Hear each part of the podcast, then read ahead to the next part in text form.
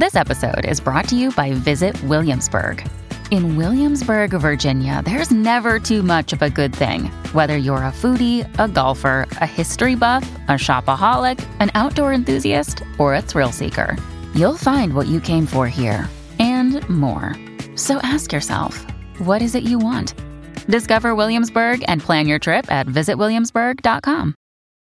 When you need mealtime inspiration, it's worth shopping Kroger, where you'll find over 30,000 mouthwatering choices that excite your inner foodie. And no matter what tasty choice you make, you'll enjoy our everyday low prices, plus extra ways to save, like digital coupons worth over $600 each week. You can also save up to $1 off per gallon at the pump with fuel points. More savings and more inspiring flavors make shopping Kroger worth it every time. Kroger, fresh for everyone. Fuel restrictions apply.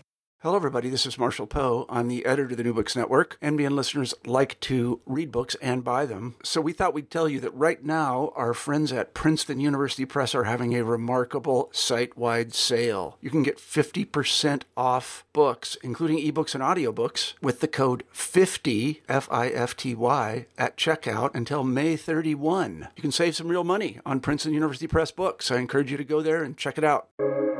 Welcome to the New Books Network. Hello, welcome to New Books in Japanese Studies, a podcast channel of the New Books Network. I am Jinyi Lee from the University of Arizona.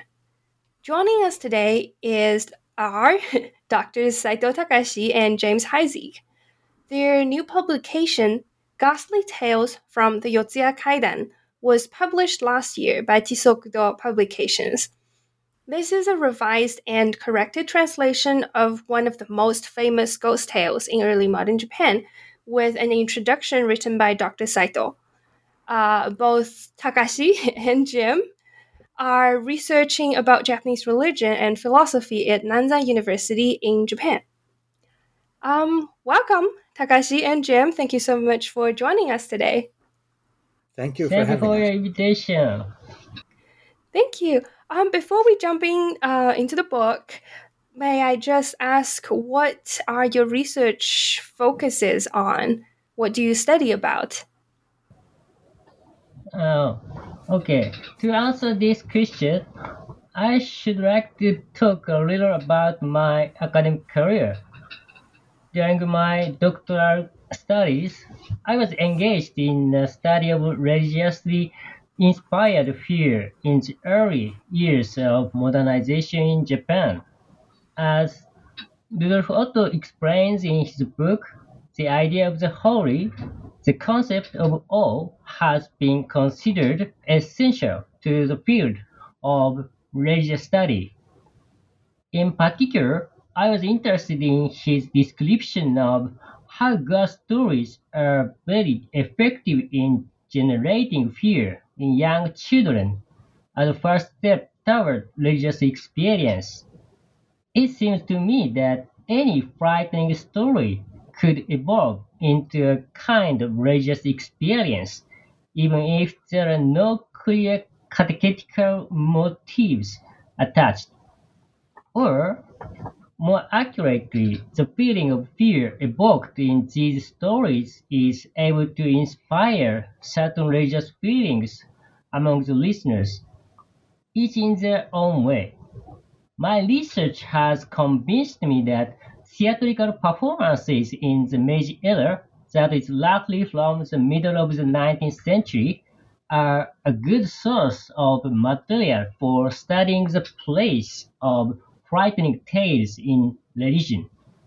Because in the midst of the effort to modernize and catch up with the spirit of the European enlightening, enlightening Japan developed new styles in all aspects of culture modernization, including those that touch on religion.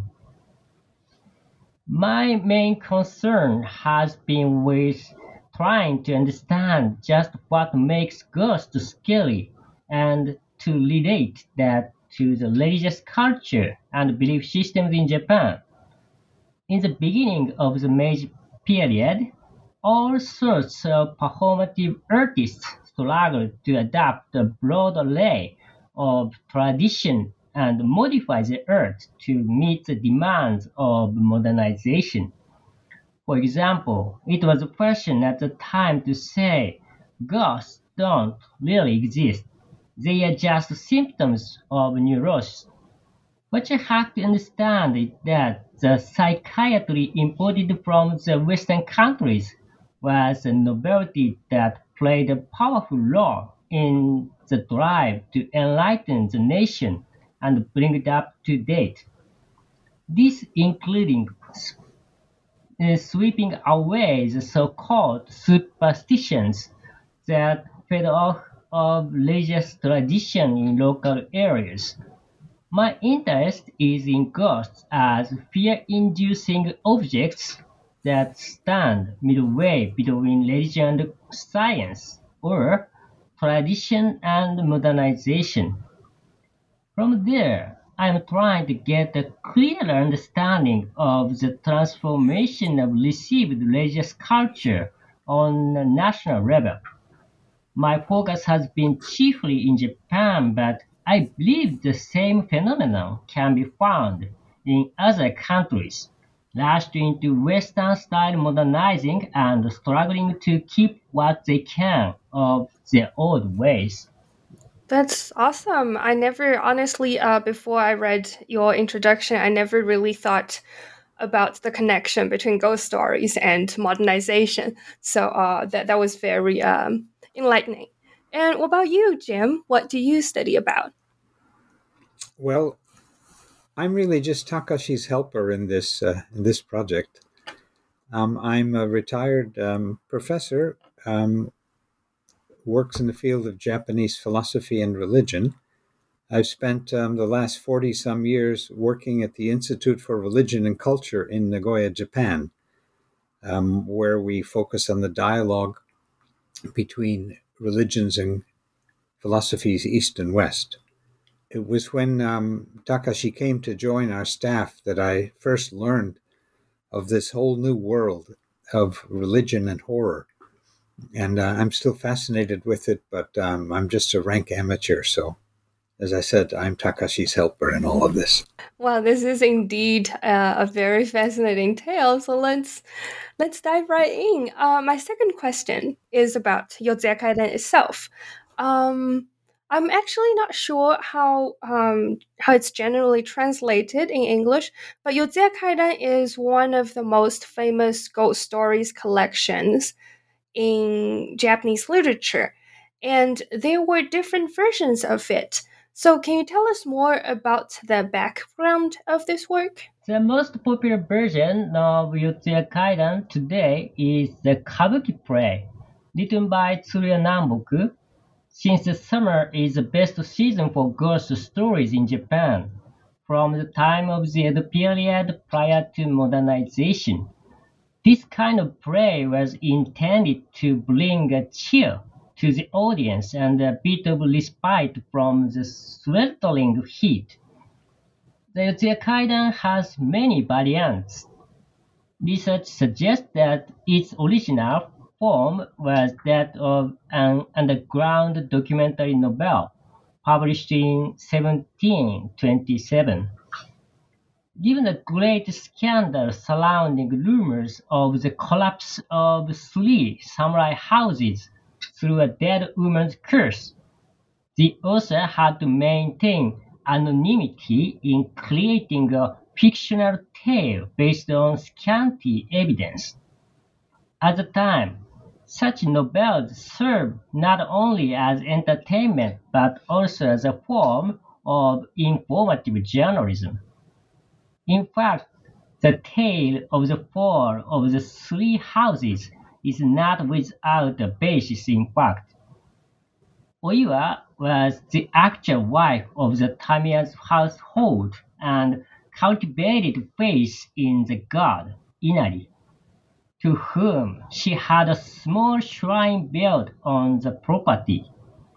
In any event, the work which I edited is by and large the translation of uh, a Rakugo version performed by Shunkintei Ryuo. The provenance of the story is still debated, but is it is clear that many novelists and playwrights have been inspired by the Yotsuya Kaidan and that it is the basis for theatrical adaptations in rakugo and kabuki up to this day. Fascinating. And um, this one, in your translation, is based on both the kabuki play and also from the notes of a rakugo storyteller's performance in early modern Japan. So, what differences were there among these various versions, and why did you choose this kabuki version? Oh, uh, the book you have in hand, Ghastly Tale from the Kaidan, is based on the Rakugo version, which in turn is related to my own research on ghost stories in Rakugo. The Kabuki and Rakugo versions have completely different plots and storylines. Basically, Kabuki plays uh, revert about the characters uh, of the main actors. In Namboku's work, Iemon the husband of Oiwa, is presented as a symbol of evil and ambition when confronted with the revengeful ghost. His cruelty is in line with the expectations of the audience that the handsome young man stays in character, even if that meant abusing his family and committing murder. In contrast, the Rakugo version presents a tale of Oiwa's revenge as a wrathful spirit. After realizing she had been betrayed by her husband, she grew angry and withdrew from her fate, but not without first putting a curse on all those involved in Iemon's insidious plot. In a word, her curse stands at the center of the storyline here. Although this version lacks the striking stage effects of the kabuki play, it powerfully depicts the apparition of angry spirit in a haunted city. In my view, this is the authentic form of horror that belongs to the history of Japanese religion. In fact, Oiwa has been, and still is, worshipped in some Shinto shrines as a kind of deity and memorialized in a Buddhist temple as a spirit watching over the dead. That's very interesting, um, knowing the changes nowadays. Uh, but since this is a revised translation, and you mentioned in the introduction that the original translation of Yotsuya Kaidan was done by an American scholar in the early 20th century. What do we need to know about this original translation and what changes or modifications did you make to his translation? The original translator, James S. Benneville, lived in Yokohama or Marudani which was known as a residential area for foreign diplomats in Meiji Japan. De appeared to be involved with the publication of an English language journal there. He also wrote a couple of books about Japanese culture and religion, as well as translating tales used by storytellers at the time including famous ghost stories like the Kaidan and Bancho Sarayashiki. Maybe I would um, add add a note here if I can. Um, when when Takashi first uh, asked me to have a look at the text uh, with an eye to reissuing it, uh, it was immediately clear to me that the original translation could not have been a native English writer's working from an original Japanese text. There are simply too many Japanese idioms, literally translated and peeking out through a rather clumsy and uh, unnatural English. There were many times the text simply did not make sense, and I find it um, I found it surprising that that specialists in Japanese literature had not drawn attention to this earlier. So Dr. Saito had to reconstruct several suspicious passages from existing Japanese transcripts of Rakugo performances, and none of them being an exact original of the text we were trying to fix up. So a lot of imagination had to be used in reconstructing the text. In all of this, um, I tried to keep some of the flavor of the quaint and um, rather dated English style of the age but there was scarcely a sentence that did not need to be recast in the interests of the story and in the interests of a certain affection I have for the English language. I'm not sure I did my work as well as I might have. I'm never sure about these things, but we were satisfied in the end that we made the stories a little more accessible to today's reader. I see. So by revised and corrected version, you did a lot of revision. yes. I see. Well, that's certainly interesting to hear.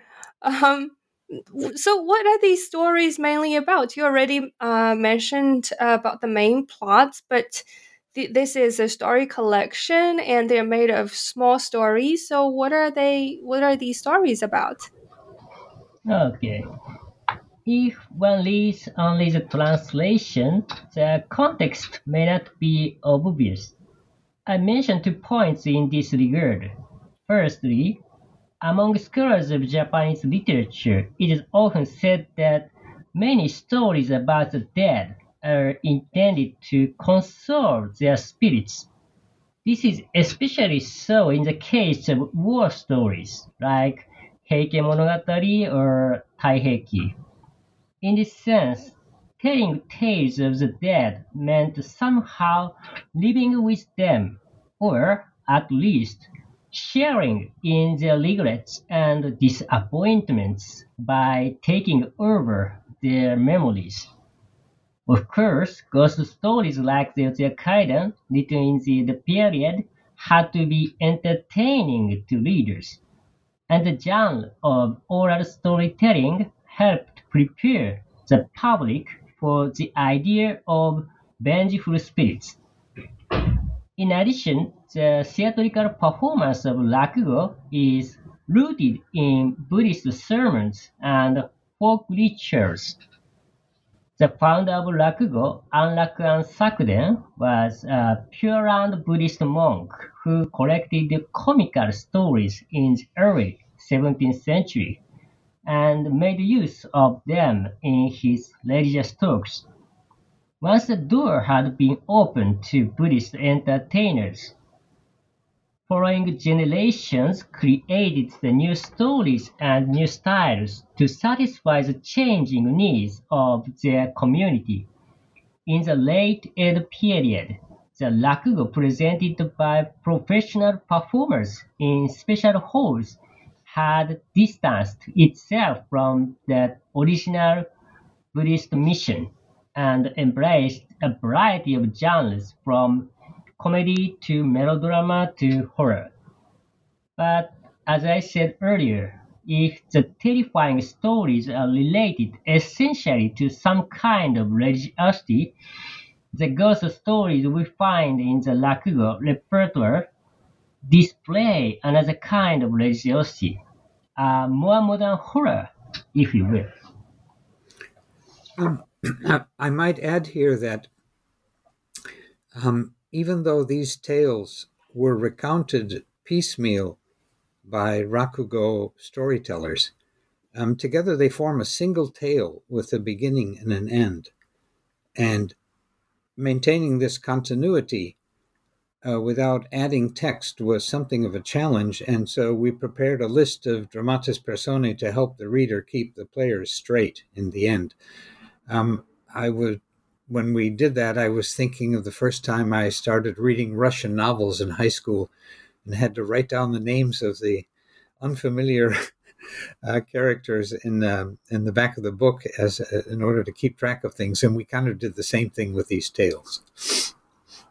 Now, there's a very curious point um, in what you just mentioned. So, we did have an interview previously on Rakugo as well, and we know that Rakugo is very much about laughter. They're supposed to make people laugh. Um, so, Um, in this case, however, the stories are supposed to be scary. so, in the Tokugawa period or in the uh, early 20th century, did Rakugo also involve non comedic stories? We may call the period from the end of the Edo period to the beginning of the Meiji period the golden age of Rakugo. So many halls for performance were built in Tokyo, and so many storytellers performed as professional entertainers. In the process, different kinds of stories were developed and classified according to genre and length. At that time, it was not unusual for staging to continue for several days. The future performer had to break a long story up into parts to keep the attention of audience from one day to the next. The Rakugo world has kept its tradition alive to this day. It was ghost stories and horror genre that reigned supreme in the Rakugo repertoire. Sanyutei Encho, also known as the god of Rakugo, wrote a number of long and famous ghost stories of his own, including those that appear in the Kaidan Botandoro and Shinkei Kasanegafuchi. From an historical point of view, these two works are sometimes regarded as the ideal toward which Rakugo storytellers should aspire. The late Katsura Utamaru a modern-day representative of this tradition, turned his attention to the retelling of Encho's ghost stories just before he passed away. Aside from his ghost, ghostly tales, Encho is very popular among researchers in Japanese literature. It has been said that his works influenced the reform of the modern Japanese language. With importation of Western stenography into Japan, Encho's first book, Botandoro, was published from a transcription of the spoken language, which turned out to be dramatically different in style from the written version. Meiji writers like Futabatei Shimei and Natsume Soseki began to adapt their writing to the new colloquial style in order to give the language a modern concrete, more concrete and realistic tone. I find it interesting that a collection of ghost stories like Angel's Encho's Botandoro had a role to play here. By the time the trend to publish Rakugo books like including Ryuo's Yotsuya Kaidan had come into its own. Mainstream Rakugo had shifted to comedic stories. This reflected a change in public demand as well as the increasing migration from the countryside into the larger urban areas. In short, the sophisticated art of telling ghost stories had fallen out of favor among the new generation in Tokyo. And when we talk about ghost stories, um, especially ghost stories in pre modern Japan, we often hear about their connection with religion, particularly Buddhism and Shinto. And you kind of mentioned earlier that Oiwa is now um, deified and uh, worshipped in Shinto shrines. So, in the case of Yotsuya Kaidan, and in particular this version in your translation, what are some of the most representative religious elements? Okay. As I remarked earlier, ghost stories in Japan had a social function to play in bringing consolation to the spirits of those who had died with a grievance to others. In that case, the act of telling stories and listening to them would appear to function in the community as a kind of religious ritual. The work we are talking about here today, the Kaidan, could not only terrify the readers with its bloody depictions, but also induce them to make a pilgrimage to the sacred ground of Oiwa's grave. As a result, she was enshrined in different places as a Shinto deity whom people would visit to ask for favors. The custom of invoking the powerful spirits of dead spirits, uh, properly enshrined as a means to good fortune, is common in Japan. There is also the belief that she might still be angry beneath her gravestone in the Buddhist temple. And so, even today, actors playing in a theatrical rendition of the Kaidan are known to pray for a safe performance. According to the next uh, text of Ryuo, who like Encho is still a representative of early Meiji Rakugo. He rebuilt Oiwa's grave to memorialize her life and advertise his performance.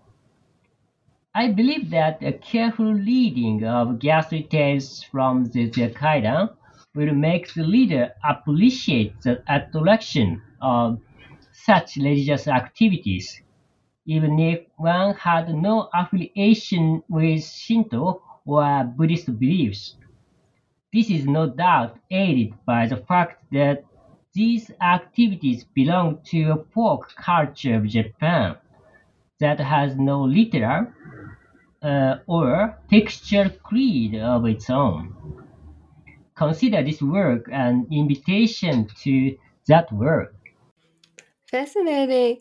And uh, so, what's your favorite story in this collection? My favorite thing is the death of Kaiho in chapter 17.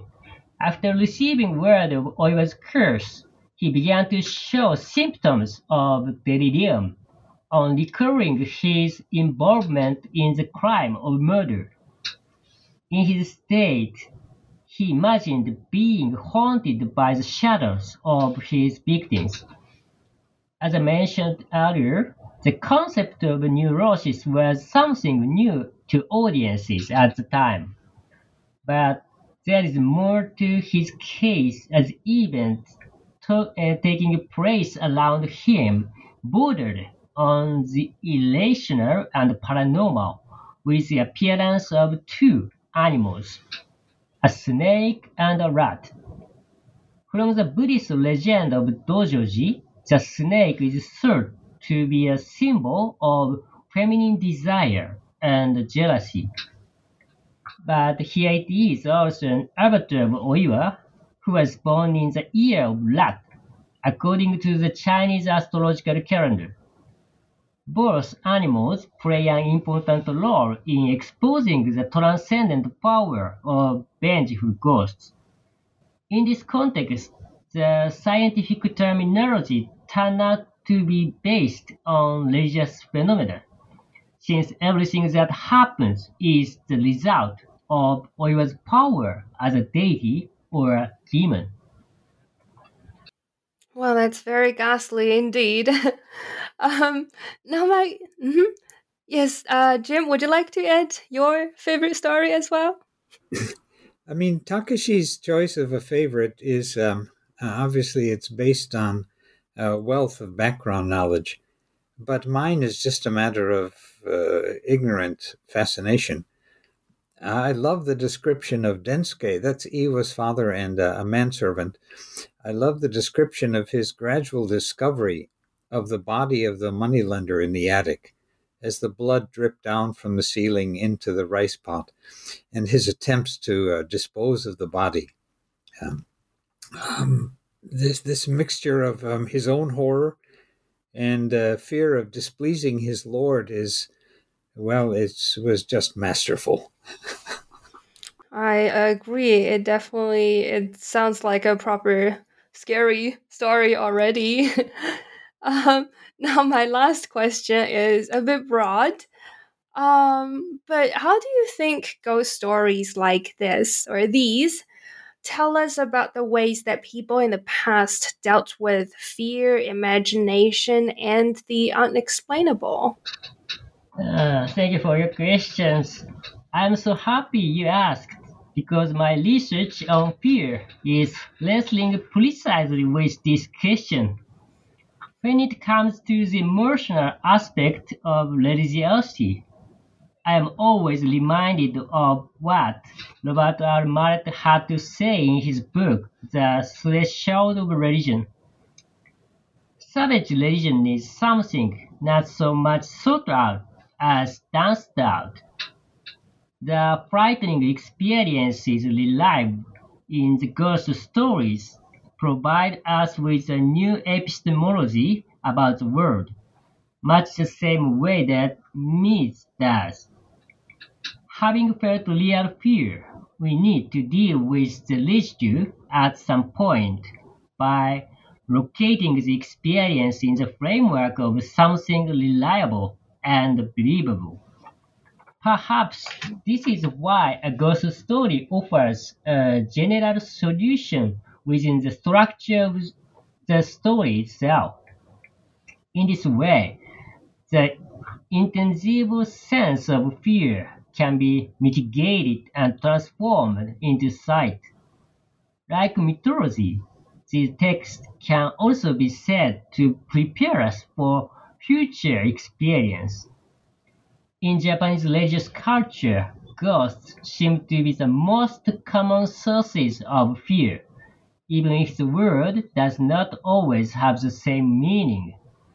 The biggest challenge I have faced in my research is getting a handle on just what fear consists of beyond the belief systems and rational definitions. This is why ghosts, who occupy a middle ground between the visible and the invisible world, continue to hold my interest. The Kabuki version of the Yotsuya Kaidan is still among the most famous ghost stories in Japan. Most movie adaptations are based on its storyline. Unfortunately, there is only one translation of the play and it's in French. I have tried to introduce the Kaidan to English readers by another route. My hope is that this little book will give them a taste of the fascinating world of the Japanese ghost story. Hmm.